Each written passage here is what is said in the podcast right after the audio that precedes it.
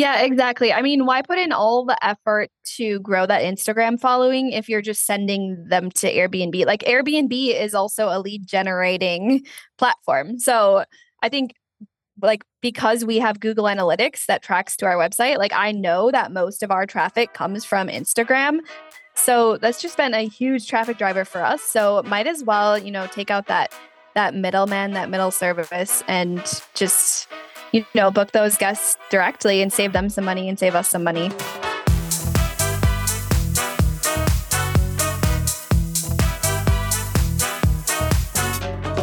Welcome to Behind the Stays, a podcast that shares the stories behind your favorite Airbnbs and the hosts who've made them memorable. Behind the Stays is brought to you by Spontaneous, a free weekly newsletter that brings you a carefully curated list of last minute deals and upcoming steals on Airbnb. Sign up at spontaneous.com. I'm your host, Zach Busekrus. Enjoy the show. Hey everybody, Zach here. Okay, a quick announcement and a quick request before we dive into this show. First and foremost, the announcement. We have joined the Hospitality.fm podcast network. This is the largest collection of short term rental, guest experience, and hospitality podcasts. And we're thrilled that we were invited to join just such an incredible cohort of leaders and innovators and entrepreneurs in the hospitality space. Thanks to Will Slickers, the founder of Hospitality FM, for the invitation to join their network. All right, and now the request request. We want to know how to make the show better. So in the show notes below, there's a link. It's a link to a Typeform. And if you could be so kind as to go into the show notes uh, and complete the survey, it'll help us continue to make the show even better, customizing topics and, and whatnot around the things that you really want to hear about, right? We want to make the show as exciting, as dynamic, as interesting, and ultimately as, as educational as possible. And we can only do that if we know what you think about it. So if you scroll into the show notes below, for the whole month of January and February here, we're running this survey. If you could be so kind as to take just a few minutes to give me your feedback, I would so, so greatly appreciate it. Again, you can find the link to the survey in the show notes below, or if you're having trouble accessing it for whatever reason, send me an email, Zach, Z-A-C-H, at spontaneous.com, and I will get you a link. Thank you all so much for being here and really excited to continue to double down on the show and, and make it even greater. All right, folks, enjoy today's episode. In just a moment, you'll meet Addie Wales, the creator of the Ely Cabin Collective, a boutique collection of Airbnbs near the Boundary Waters Canoe Area Wilderness in Minnesota. Growing up, Addie always wanted to be an entrepreneur. She remembers pitching her first business idea to her dad as a 10 year old, which was for an ice cream shop where the roof of the shop was shaped like an ice cream cone. In the fall of 2020, Addie got a call from her uncle about a 40 acre plot of land that was for sale, which included a charming but quite dilapidated log cabin. Addie and her husband Ben made the four hour drive from the Twin Cities to explore the opportunity further. And while they didn't know it at the time, this trip up north would be the start of a remarkable adventure.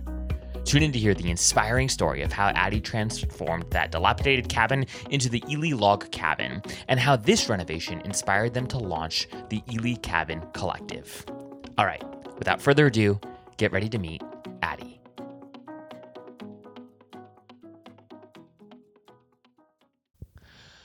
All right, Addie. So it's 5 p.m. on a Friday night, and the quote unquote traditional work week has has come to an end. What is it that you are most likely doing? Are you are you gearing up for a night out? Are you lighting a candle and pouring yourself a drink?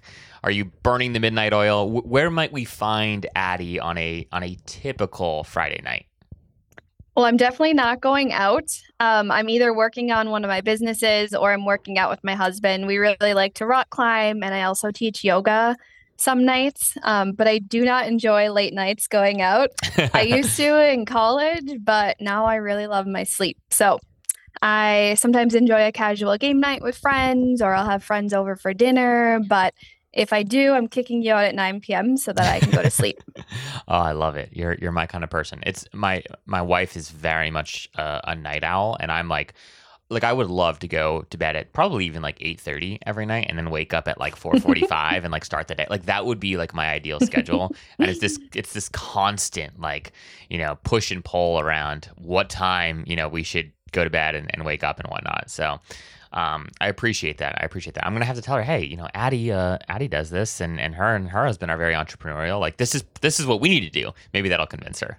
Yeah, maybe that schedule will work with the baby now, especially. Exactly, exactly. Although, yeah, his schedule is crazy. It's it's I don't even know what day and, and time it is. It's it's nuts. Um, but but on that note, Addie, uh, have you always considered yourself entrepreneurial, or or like when when did you first realize that that you had an interest and, and even a knack for building brands and, and businesses? Yeah, so my dad is an entrepreneur and he always uh, has been. So I remember discussing business ideas with him when I would ride in the car with him as a kid. And my first idea was that I wanted to open an ice cream shop in Ely, the town that I grew up in. And I wanted it to be unique. I wanted the roof to be shaped like a cone. Huh. But I also um, remember helping my uncle with his business growing up. He owned a classic photo, black and white photos that he sold online. And like he was one of the first e commerce businesses. Huh. Um, like he made his own word space. Yeah, word WordPress. no, no, I get that. Squarespace, WordPress, you know.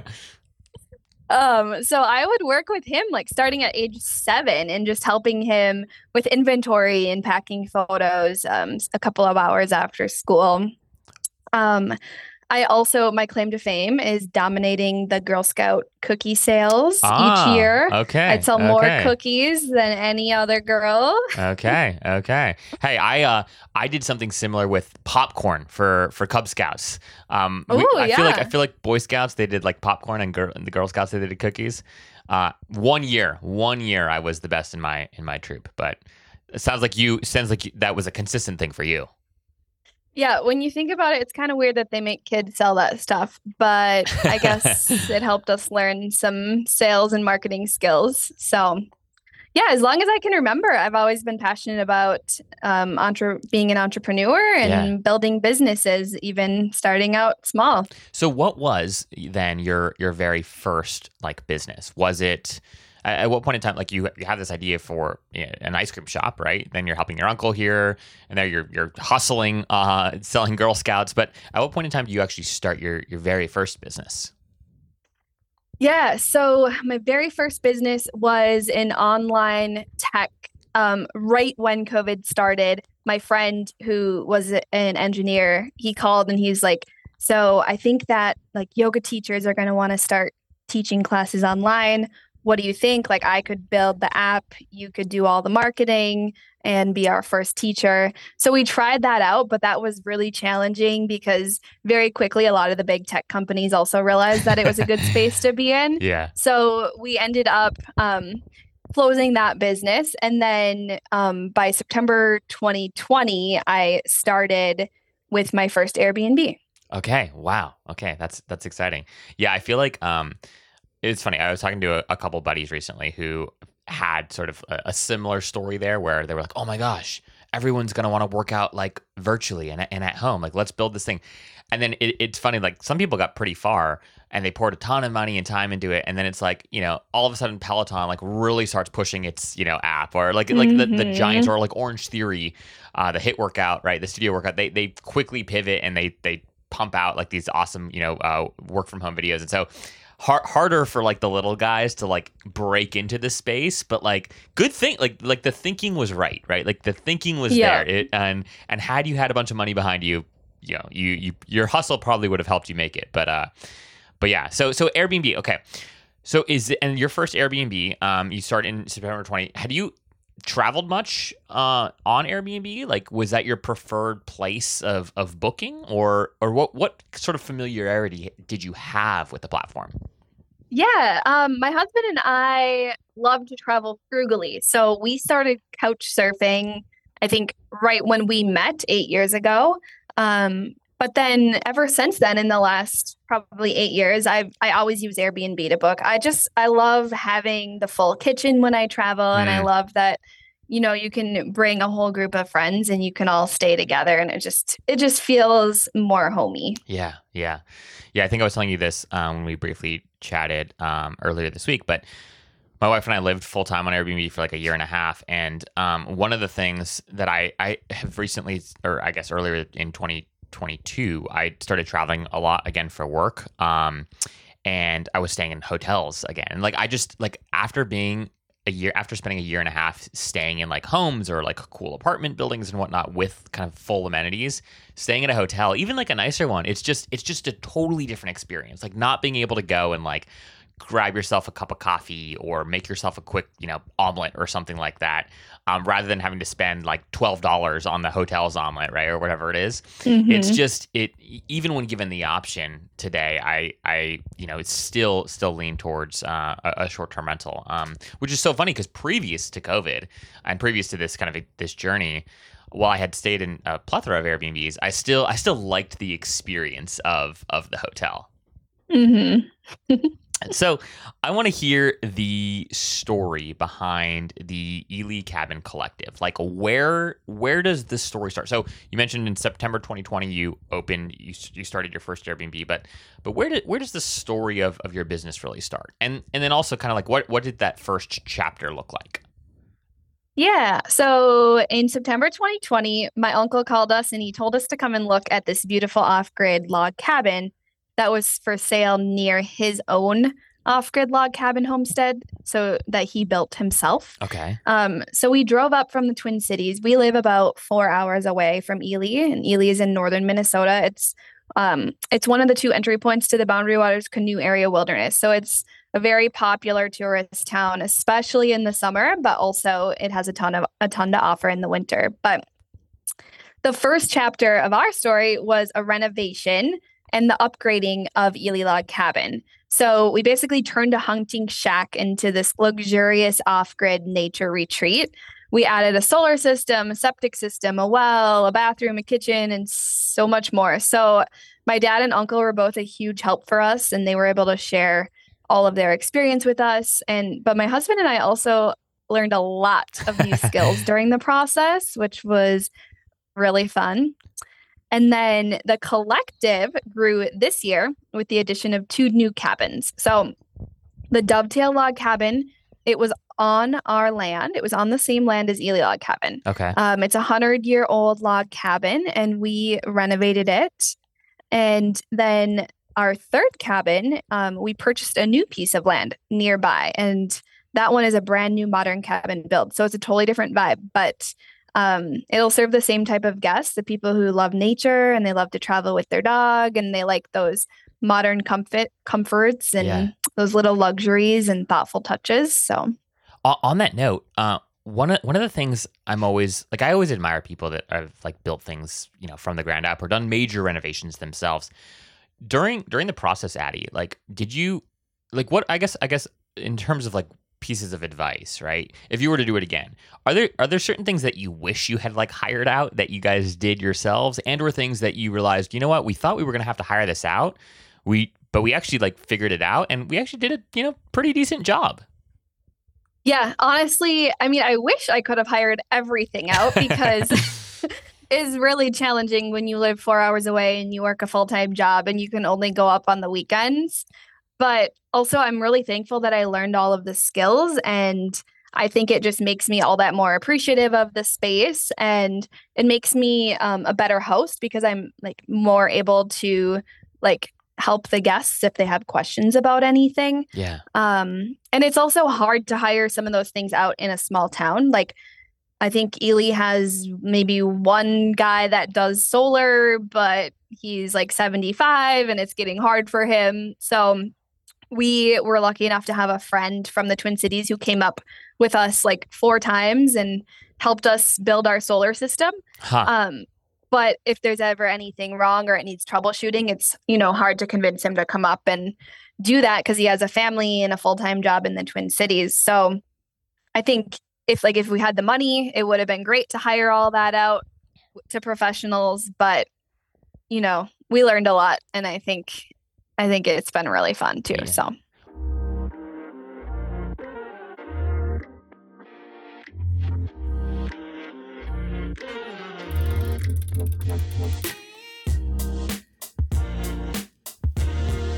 Hey guys, Zach here. So, over the last year, I've interviewed over 50 short term rental investors that are building portfolios of all shapes and sizes on this podcast.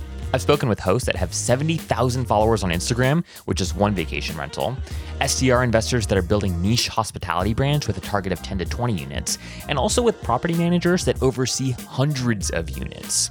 As such, I receive questions all the time from listeners who want to get started in STR investing and or who want to scale their portfolio on what resources I recommend that they tap into. And here are three reasons I always recommend they check out an AirDNA subscription. First off, AirDNA offers the most accurate data platform in the industry and is trusted by small and large scale investors across the globe. Second, their easy to use tools unlock access to millions of data points on any property, anywhere. And third, you can enter any address in the world to find out how much you'd earn as a vacation rental. Pretty cool, huh? So, if you're interested in getting into the STR game, or if you're interested in taking your game a bit more seriously, I've got some exciting news for you. AirDNA is giving Behind the Stays listeners 20% off their first three months of any Market Minder subscription, or an additional 20% off any annual Market Minder subscription. You can use the discount code BTS20, BTS is in Behind the Stays 20 at checkout. Oh, and if you don't listen to it already, I highly recommend that you tune into the STR Data Lab, which is a podcast hosted by Jamie and Mariah, the VPs of Research and Marketing at AirDNA. It's a super badass show, and it's one of my favorites in the industry. All right, as soon as this episode is over, be sure to check out AirDNA's MarketMinder subscription and use the discount code BTS20 when you're ready to dive in. What, what what's like one or two things that people like might not expect that go into sort of building an off-grid cabin that that does like that's like a crucial part of building at least the kind of experience that that you all decided to build.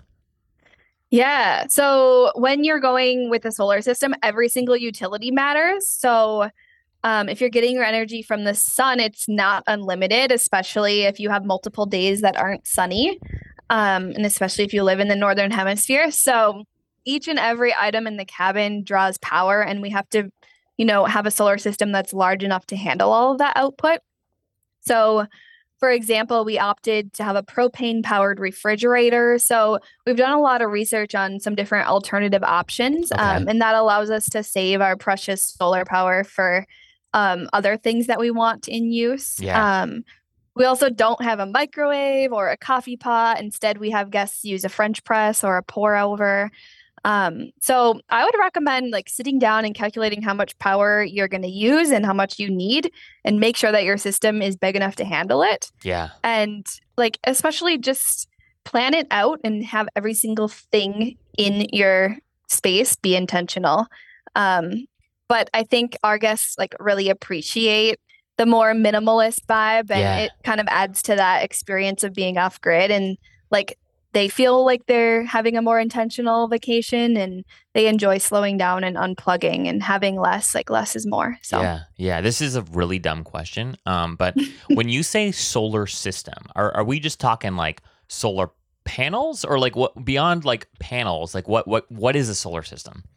Yeah so the system includes the panels and that's what um collects the sun but then it connects to an inverter okay. and it connects to batteries. Okay. so the inverter um, converts the power into like usable AC, like like typical usable power, and then the batteries store the power. So, like the batteries, if you have if you have decent batteries, you can store power for days without having sun. Wow, wow, okay, that's amazing. And you and your husband just like learned all this and and and put it put it to work. Wait, like, th- how, how, did you learn? Like, were, were you guys just like YouTubing every night? Were you reading a bunch of blogs, podcasts? Like, what, I guess, what was your information diet during this time? Yeah. So, our friend is an expert and he was like the brains behind our solar system.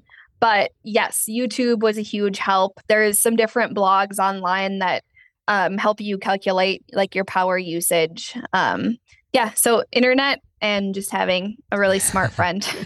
That's amazing. Yeah. Thing, every time I meet people like you, Addie, I'm just like, dang, like I just, I wish, I wish I had the patience for something like this. I feel like for me, it's like if and when I were to do something like this, I would have to just like have enough cash to be able to hire it all out because I'm like, even if I could figure it out, like the amount of time it would take, like I'm just not a patient person. So I just I, I don't I don't know that I could do it. Like did did it stretch you and and and, and like did you have to grow in, a, in an abundance of patience i mean you seem like a naturally curious person already but like talk like be real was it was it like way more work than you thought was it just about as much work as you thought H- how do you how do you like reflect on that on that season yeah, I think it was way more work than we originally thought. And especially when you're trying to squeeze it into the weekends, mm. um, it can be exhausting. And like for those first two years, when every time we went up to the cabin, like like we bought it to be our vacation home, right? And then it was never a vacation. Yeah. when we yeah. went up there, it was always just more like really hard manual labor and then go back to the city and, you know, sit at the computer and do our regular jobs during the week.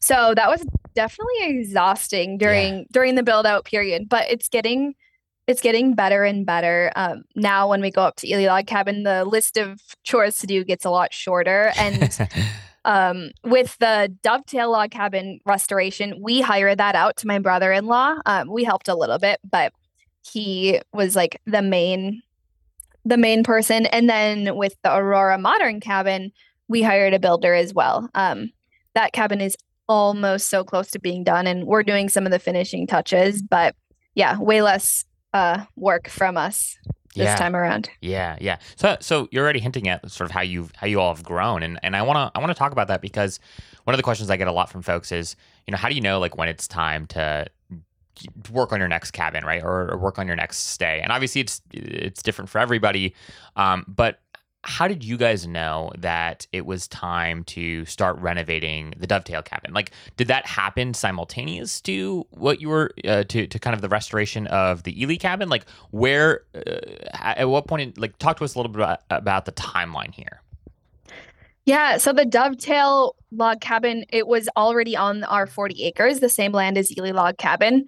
Um so it was just it was transported there by the previous owner and okay. it was just being used as a woodshed um, so we knew immediately that like it had so much more potential and we wanted to do something special with it because it's a really cool historic log cabin and it seemed like a waste to just let it sit there and yeah. fall into disrepair like yeah. the roof was falling apart. Um so we just needed like time to we needed time to save up money for the renovation. Um so we ended up renovating it in May of 2022 so that was almost 2 years after wow okay. we purchased our first cabin um, yeah. So that was just it was just this past May that you that you guys started doing it. Do you do, uh, what in terms of kind of like how you budgeted for for the reno? Like, did you guys how like what did you use to help calculate what that what that might cost? And again, you waited I guess, I guess a couple years to to execute that execution uh, that renovation. Excuse me. Um, how did how did you know how much to save? and like how did you know it was time to do it? Yeah, we had no idea because we thought that all it needed was like some stain and some new doors. But then we actually got a quote from our brother in law because he's a builder and he's like, nope, you need a brand new roof. oh, gosh. The so, that was definitely added up a little little more than we originally expected. Um, he gave us a pretty good quote uh, he said it would be around ten thousand dollars, and he tried to stay within that, but I think it went a little bit over, which yeah. is frustrating. It always when... does. It always does, doesn't it? It always goes a little bit over. yeah, you just keep swiping your card yeah. and watch it add up. yeah, yeah, yeah. Oh gosh, uh, what an exciting, what an exciting time. So, so that that happens, and then at what point in time do you start cogitating on the idea of the idea for the the aurora you said it's called the aurora cabin? That's the that's the latest cabin right? Yeah yeah. So we named it after aurora borealis the northern lights because yeah. ely is known for having really dark skies and if you're lucky you're able to see the northern lights. So we put a skylight in um, facing the north for our guests. Yeah. Wow that's beautiful. Gosh i i bet it's going to be incredible when it's once it's live. So how do you how did you determine the the sort of like individual brand for each of these these spaces. Because again i think one of the questions for folks who are building especially if you're building kind of on the same plot of land or at least like in the in the same region uh, i'm sure it can be tempting to just kind of like rinse and repeat right? Like clone what we know. Hey we know how to like restore this cabin. Let's just go find another couple older cabins with lots of character and rinse and repeat so to speak right? But but you all have done uh, kind of three totally like unique spaces and experiences. How did you come to that decision and how did you think through how and why each of these spaces would would both look and, and feel different? Yeah, we played with a ton of different ideas. Originally, we wanted to have a ton of cabins on our original 40 acres. Okay. But when we looked into it, we found out that that it's like zoned residential, so that wasn't going to be legally possible to rent out a bunch of different spaces separately. Um so ever since the beginning, we wanted all of the spaces to be unique. Like that was kind of always part of it. And I, I knew that that would be the easiest and the best way to brand each of them as a unique experience. Um, so for now, I've kept the Ely Log Cabin Instagram. Um, I think people have a, a, special connection to that original log cabin, and yeah. like they love taking it. Like I think the Ely Cabin Collective just feels a little less personal and a little less unique um because there's a lot of different cabin collectives out there. Yeah yeah. Um but i i want that overarching brand and like people will be able to expect um you know like they're getting the same guest experience at all of the cabins so they'll find consistent elements across them. Um like we're really big on finishing touches and all the little details like the things that anyone can implement but most airbnbs don't actually put in the effort. Um so some of the examples that we like to do are lavender pillow mist mm. and fresh locally roasted um, custom coffee blend. And we like to feature local artists in our cabins. And we even have like a custom coloring page that was made by an artist of our cabin. And people can do that when they're sitting around at the cabin. Um, we provide s'mores kits mm. and we have a we have a trail map. And um, there's some out out the door hiking on our 40 acres so um, we also love to offer amenities to help people get outside. So in the winter, we provide snowshoes and there's a snowman building kit. And then in the summer, we have a canoe and we have a picnic kit and a hiking backpack and frisbee and bikes and bug spray and like everything you need. So no matter which cabin the guests stay at, like they can always um, guarantee that they only need to pack their clothes and they'll have a comfortable and relaxing stay because we take care of everything else. Yeah. Um, and we really love to go above and beyond and make sure that they have an extremely comfortable yet a very authentic nature experience. Yeah, I mean, sounds like it. I think that this is the first time I've heard of a, a snowman building kit being yes. included in a short-term rental, which is which is wonderful. I love I love the creativity there. That's what that's what gets me going. That's what gets me super super pumped about this space. Um, I, I want to circle back to Instagram for a second because I think one of mm-hmm. the th- one of the challenges too for for many folks is once they've built up a following for kind of that first cabin, right, or that that first property, and then they want to venture out, it is sort of like hard to determine. Okay, do we kind of rebrand the original handle to just be the handle for the collective? Do we start a new handle? Like, you know, will, will people get upset that like we've grown and it's no longer, you know, what it was in its early days? Like, how, how did you think through that? And, and ultimately, like, how did you come to the decision to, to keep the, uh, the original handle, but then start a new handle for the collective? I don't believe you have handle individual handles for the Dovetail cabin or uh, the Aurora cabin, right? So th- those are all sort of That's wrapped correct. into, into the collective's uh, uh, handle. So how did, how did you think through that? Yeah. Um I honestly it was a really tough decision. I didn't know what exactly was the right thing to do. I thought about changing the handle to Ely Cabin Collective, but then I was like, no, like I think people like really feel a connection to this log cabin. Um and you know, I could have posted other cabins on the log cabin one, but then it just like didn't really make sense in my mind cuz they're not all log cabins. Yeah, yeah.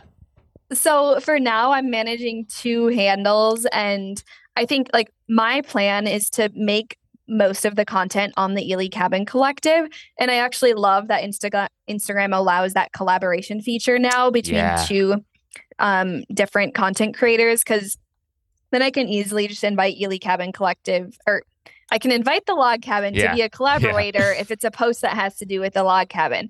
And then if not, I don't need to do that. And then that log cabin feed still lives on in case guests want to tag that one. Yeah, yeah, uh, I like that. I think that that's like this. This is like so difficult for people to to figure out, and I don't think that there's a there's like a right solution here. It really kind of just comes down to what do you think makes most sense given given your context. But but I do imagine that it's it's tempting to just want to take the you know thousands of followers that you've already generated and uh, just rope them into kind of a, a, handle that's a little bit more comprehensive for for the future uh, and not just associated with with sort of the past. But uh, and quite frankly, it's it's hard to manage like it, you know spinning up a handle for each cabin. I'm sure you also thought about that that's that's a lot of work, right? 4 mm-hmm. four different, you know, three different whatever it is, and or three different for the cabins, and then one for the collective. Like it's it's an incredible. You'll spend all of your time managing social media that you don't have time for anything else, right? So these yeah. decisions are, are so hard for folks, but but you know, so so important to think through uh, thoroughly to make sure that you're making the right decision for you.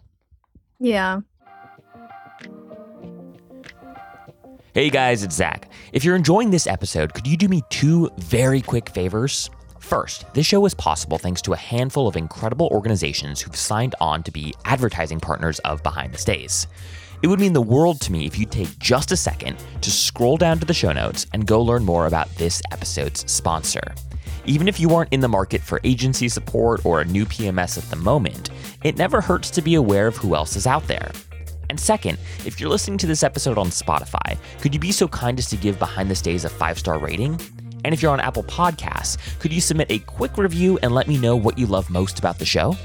I know it seems trivial, but these things really, really do help us grow the show. And just a reminder that if you've ever got feedback from me on how to make the show better, shoot me an email directly at Zach, that's Z A C H, at spontaneous.com. You all really are the best. I love receiving your emails and DMs. All right, so check out the sponsor and leave us a rating and a review. Please. All right, guys, back to the show. So I want to talk about direct bookings because one of the things that I'm super passionate about for for hosts, especially those that, that have spent so much time like building their brands, doing incredible work in in marketing their their spaces. It always not not that it makes me sad, but I'm like when when you when, when the link in their bio is their Airbnb listing, right? And like they're booked out like up the wazoo. It's like, hey, you you've done the hard work. You've built a brand for yourself. Like why not why not you know spin up sort of a direct booking option at the very least right? And a lot of folks don't want the headache or it just it just seems too cumbersome or that's not their skill set or whatever it is. But as i'm sure you've learned you can make a lot more money booking directly when you don't have to uh, uh work through work through airbnb or another another ota so Talk to us a little bit about how you've approached your direct booking strategy. And I understand that you're at about 50% direct bookings right now. So, mm-hmm. how, how did you think through this and how did you get started? And, and talk to us a little bit about kind of like where, where you're at with direct bookings, how you feel about them at this particular moment in time.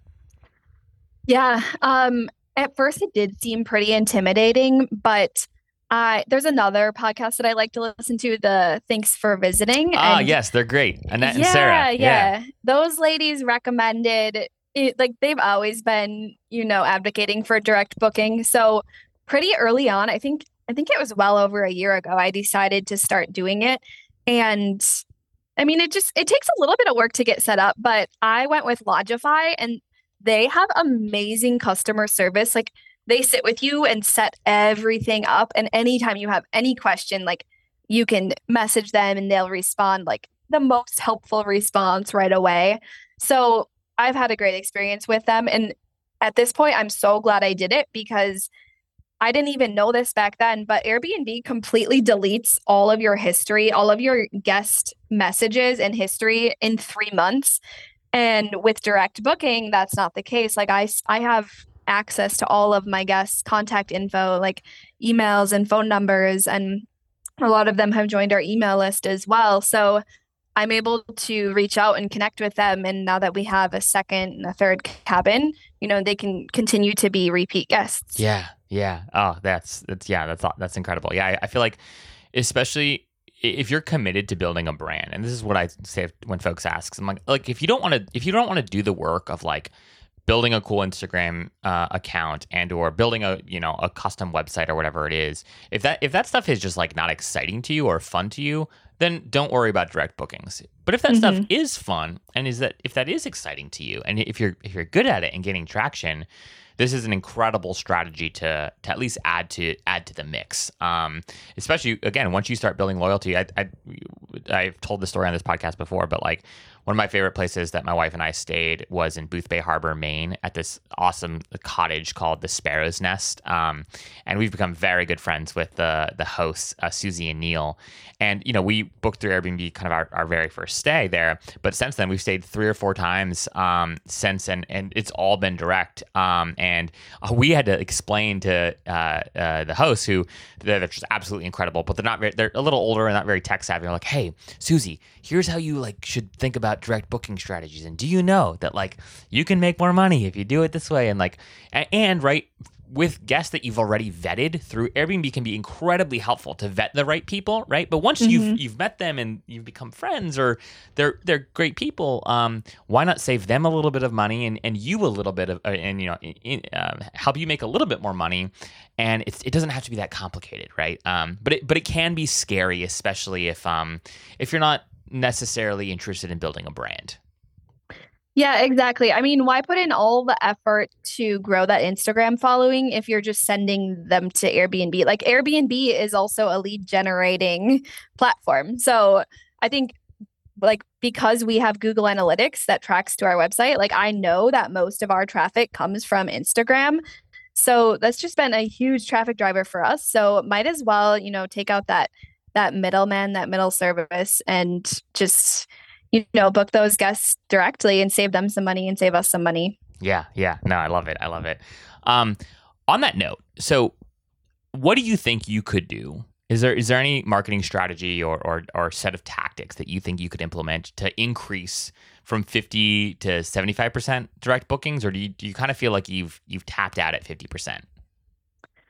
Um yeah, I think I think that'll just come with time. Yeah. Um, especially as our audience grows and our demand grows. Um, I mean, I think maybe one option could be to open up booking to direct first before we open up those dates uh, on Airbnb. Mm. Um, that's what I've actually done. I've done like a pre-booking round for the Aurora Modern Cabin and via our email list and our Instagram, I've already booked several guests and I haven't even like thought about opening our calendar on Airbnb yet. So I think yeah, I think it'll just come with time. Yeah, that, that's a that's a super smart strategy, especially like if you're committed to building that email list, right? And you're committed to building some sort of like insider club or like, you know, uh, some sort of community, right, around around the space for your most dedicated and most loyal guests.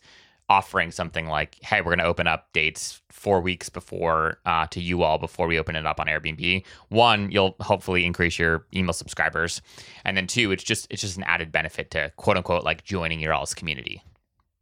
Yep, exactly. So I want to talk a little bit about how you have thought about the the parent brand, right? Um, the Ely Cabin Collective, like. What, what's what's like the vision? Are, are is the hope? Hey, we want ten to twenty cabins, and we want to be known as like the preferred destination in all of Ely. Like, as you think as you think about like growth for for your company, right for the for the for the collective where's your mind at these days um i think we'll have slower growth i don't see us as having 10 to 20 um because i also want to be mindful about you know like saving some for the rest of the people because Ely is starting to implement, you know, some of those um, rules and regulations yeah. and putting limits on how many Airbnbs are allowed, like a lot of communities are doing. Um, so I think it'll be a lot slower. Um, this new piece of land that we bought, it's 22 acres. This is where we built the Aurora Modern Cabin.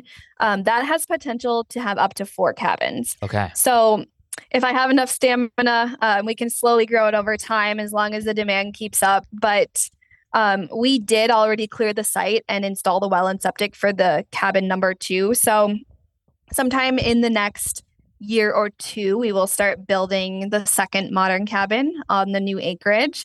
And then that'll bring us to four cabins and we'll see we'll see if the demand is there. I know like there's definitely been this huge burst of short-term rental usage during COVID. So, you know, I want to make sure that we don't get into too risky of a financial yeah. situation and see how things level out over the next couple of years. Yeah, yeah. Do you guys manage everything by yourselves? Like, are you doing all guest communications and are you, you know, uh, you, you mentioned you had a full time marketing job. You and your husband also own a co working space that's like fitness focused.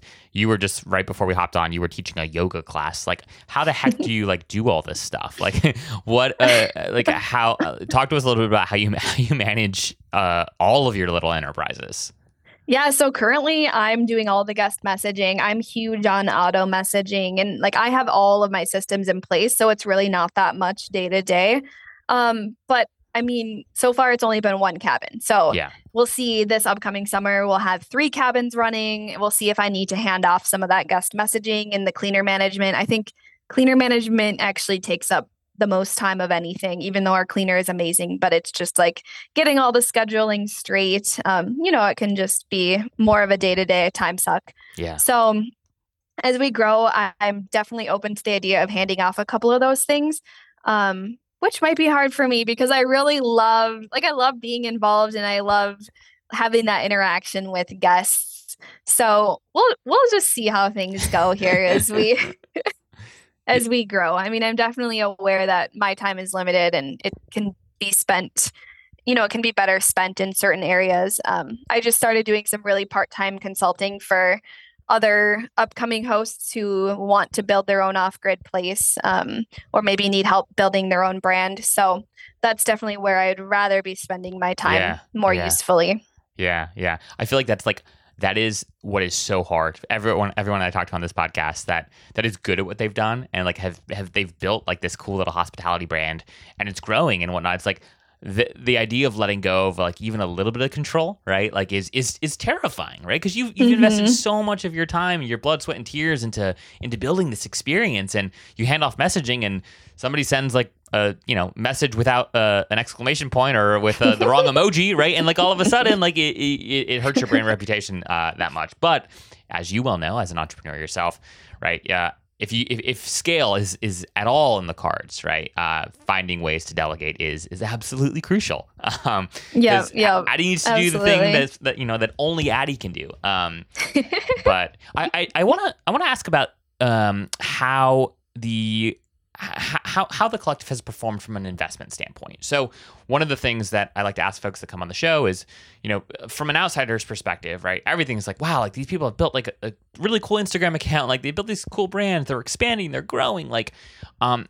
And I always like to ask folks to share a little bit about how, from an investment standpoint, their their collective uh, and or you know their their single home has has performed thus far. Is it above expectations, pretty on par with your expectations, below expectations?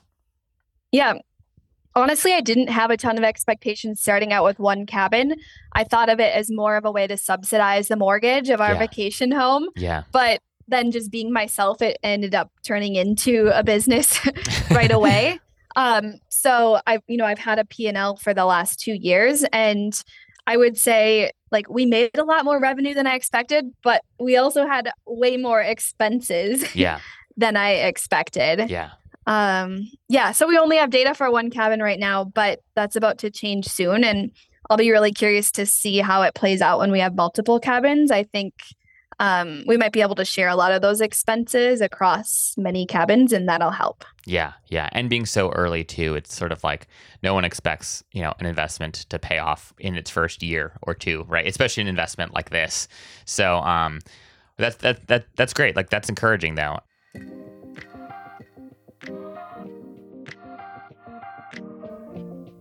Last minute cancellations suck, and that's why we built Ping. Ping makes it easy for guests to be notified when their favorite Airbnbs become available. Ping is a simple widget that lives on your website or your direct booking site and allows your fans and followers to sign up and be notified if their preferred dates become available. Here's how it works Jimmy sees that you're booked the whole month of October, but he wants to be notified if any three night window in the month becomes available. Jen is a returning guest and she wants to be notified if any week in June, July, or August becomes available. In a matter of seconds, Jimmy and Jen fill out the simple form and they will be pinged if the requested dates become available. And as a host, you will immediately get pinged via email with Jimmy and Jen's contact information and requested dates, which enables you to build up your own database of guest email addresses. Ping is what the best Airbnb hosts use to maximize bookings. You can get access to our beta pricing with plans that start at just $39 a year at bnbping.com. Again, that's bnbping.com. What do you use like to to track your expenses and or like uh, you talked a little bit about like systems that you have in place. Are there are there two or three sort of systems that you've that you figured out that are like absolutely crucial to like managing your your business? And if so what are they? Yeah so i just use an excel spreadsheet and i have it all pretty organized um, tracking all of the revenue and all of the expenses. I pull a monthly download report from Lodgify and that breaks out um, the revenue across channels so that's how i know what percentage is coming from direct booking. Um, and then i have an accountant and he's great. He like helps us, you know, make sure that we're maximizing all of our tax deductions. But that's pretty much it. I mean, I, I keep it pretty simple. Yeah, yeah. That's encouraging too, because I I do think it's it's oftentimes simpler than people think it is, right? Um, it's really more about getting to the practice, uh, or and or getting some help establishing sort of like a baseline or a template or a framework. But but it's actually like uh, you know at, at this stage at least um, maybe if you were managing hundreds of units it might be a little bit more complicated but like at this stage mm-hmm. it's it's a lot more doable than i was talking to somebody recently and they're just like i just I, i'm scared that i'm gonna like mess something up or that like i'm not gonna like categorize things appropriately. And i'm like you know there are a lot of tools and solutions out there that that make this like pretty simple uh, even if you know folks are, aren't comfortable using excel. It's like there's zillions of apps that help with this kind of stuff if, if you're not an excel person yeah, for sure. And I've been really diligent about tracking our receipts and our expenses. I know there's a couple of apps that you can use for that. They have small monthly fees, but that's been so helpful in giving us all those extra deductions at the end of the year. And then we don't have to pay so much in taxes. So yeah. That's one of the nice parts about owning real estate. Yeah, yeah, exactly, exactly. And like I feel like uh, the temptation is like, oh, I'll just remember. I'll just remember. And then it's like, no, like it's been a year. Like you, yeah. you, you have a lot of you have a lot of things that just creep up on you. If you if you're not diligent about tracking these expenses, you're going to pay later. Um, so yeah, what you mentioned that you are doing some consulting now for folks that want to get started in, in building their own off-grid cabins.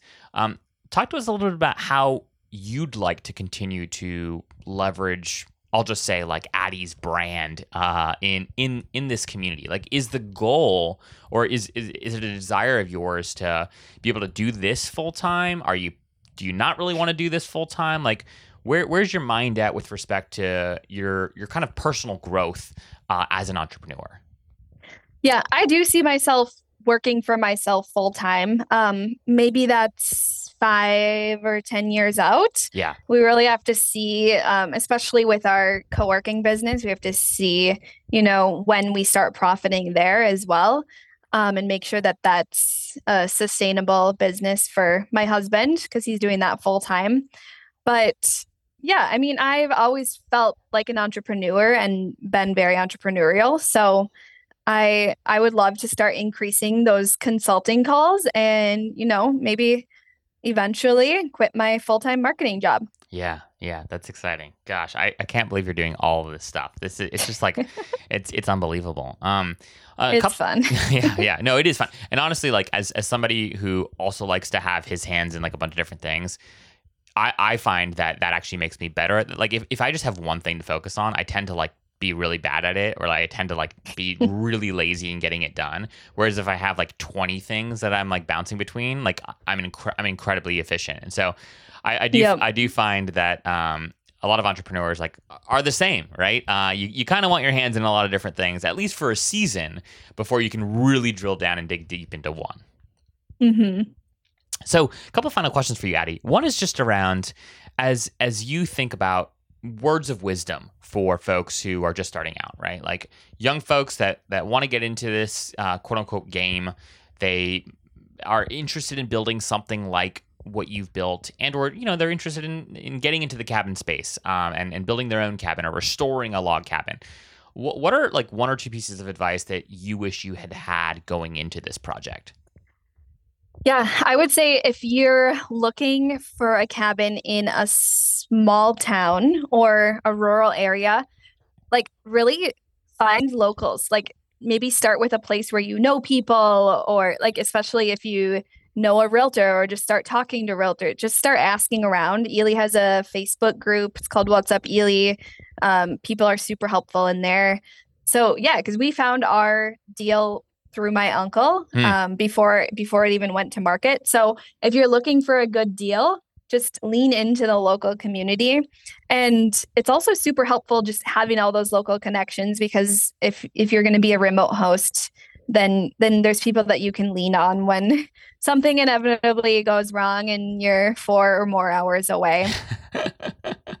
yeah, yeah. Uh, that, that's that's wonderful advice. I, I love the advice specifically about if you're if you're interested in sort of like just starting out, finding a community where you you at least know one or two people already. Mhm. Um, that's that's in, that's incredibly important. Um, and then as you as you think about sort of where we're at right in in in this in this sort of like moment of travel and and hospitality there's been radical change right like covid obviously was was an incredible disruptor for many people folks can kind of many folks anyways can can live and work wherever still to this day um any sort of like uh, hot takes or predictions or, or thoughts on on the future of of travel and or and or hospitality Yeah, I mean, I've seen bookings slow down just a tiny bit, a tiny bit in the last couple months, but I think as long as you have your own brand and you have a unique stay and you are able to market that, then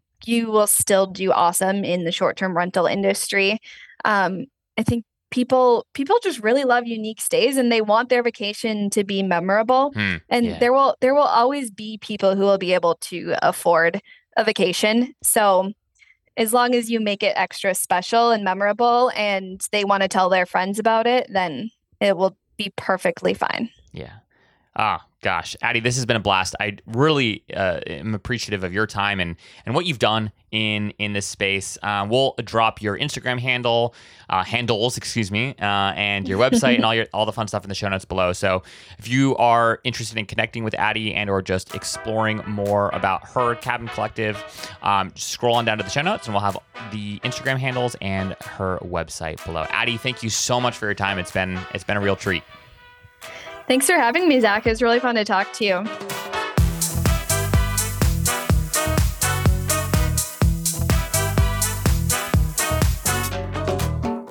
Hey, friends, hope you've enjoyed today's show. If you are an Airbnb host or know an Airbnb host who'd like to come on the show, please send me an email at zach, Z-A-C-H, at spontaneous.com and we will chat. Behind the Stays is brought to you each week by Spontaneous, a carefully curated weekly newsletter that brings you the best last minute deals and upcoming steals on Airbnb. It's sort of like Scott's cheap flights, but for Airbnb. You can sign up once again for free at spontaneous.com. Last but certainly not least, I didn't believe in Marie Kondo's whole spark joy mantra until I started podcasting. Now, my joy is sparked every time I see a new subscriber roll in. So please hit that subscribe button so you never miss an episode and so you add a little spark to my joy fire today. Okay, that was kind of weird, but um, we're going to roll with it. Subscribe, um, and thanks in advance. All right, everyone, see you next time.